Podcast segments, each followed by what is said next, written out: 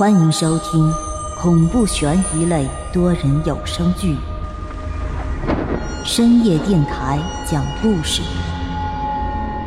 作者木东，演播万花昆声团队，精彩马上开始。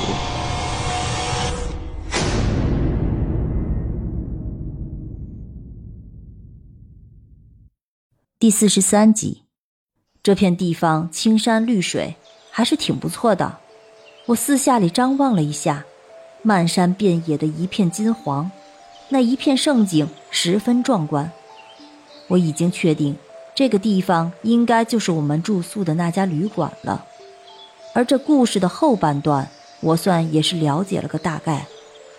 那小少爷把大管家骗到地窖里，本来是准备要在地窖里暗害大管家的，可他却怎么都没想到，那大管家竟然提前一步联系好道士，反倒给自己落得个四分五裂的下场。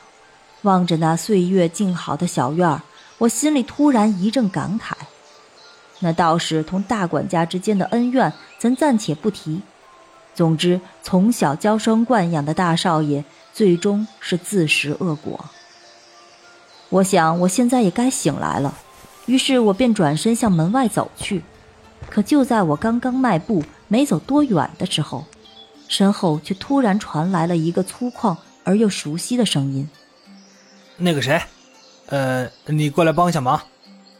我回过头，发现说话的人正是在墙边挖坑的工人。我看了看他，而后左右转了一圈，发现周围并没有其他人啊。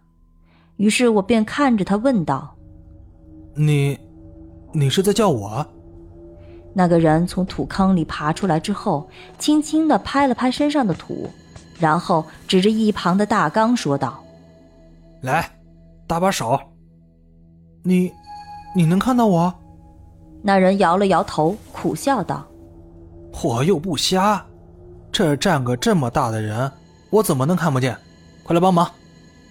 听完这句话，我也不知当时是怎么想的，拿衣服擦了擦手，就屁颠屁颠地跑了上去。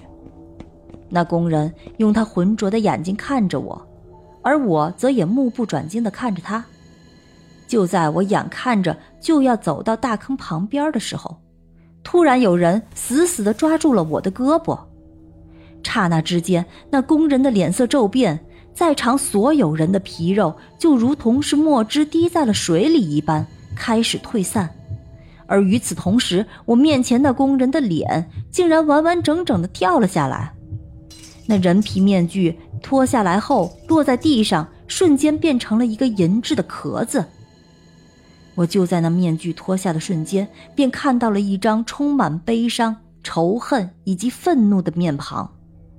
他的双目之中已经没有了黑色的铜人，脸上更是血迹斑斑，宛如从修罗场中逃出来的战士一般。不！他冲我愤怒地叫喊着，那声音略微有些嘶哑，听在我耳朵里却依旧如此的凄凉。就在此时，站在我身后的人却突然一拉我的胳膊，瞬间将我从眼前的幻境中拉回了现实。刹那间，冲我嘶吼的头颅已经消失，取而代之的则是一处黑漆漆的厕所。脚下传来一阵阵恶臭味，而我低头却发现此时的自己半只脚已经走到了厕所的边沿。在我们农村这边的厕所里，大多都是旱厕，没有坐便器，也没有蹲便器，就只是两块木板搭在一个两米多高的深坑上面罢了。农村的庭院还是比较大的，所以大多数人都会选择在院子里种些蔬菜之类的东西。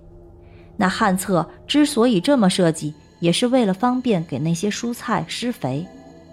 不过这取用人工肥是方便了，但是这旱厕却十分的危险。记得我小时候在村里，每年夏天的时候就有小孩上厕所时一不留神掉进厕所的经历。听到这儿，其实你也不必发笑，因为自古以来掉进厕所里被淹死的也不在少数。不过要说这最有名的，还是属晋国的国君晋景公了。说到这晋景公年轻的时候还是挺厉害的，只可惜岁数大了，弄了个晚节不保，留下了这个千古的笑柄。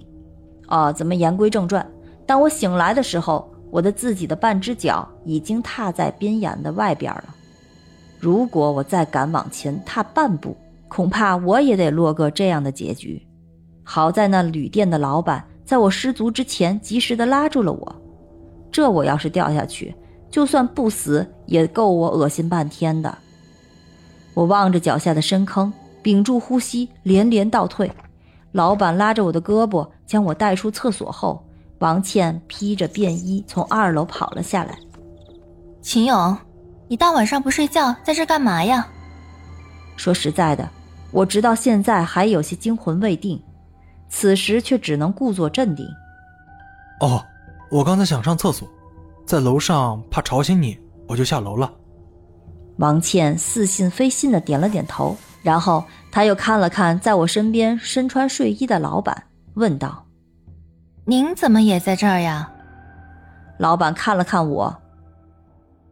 亲爱的听众朋友，本集已播讲完毕，欢迎订阅、评论、转发，下集更精彩哦。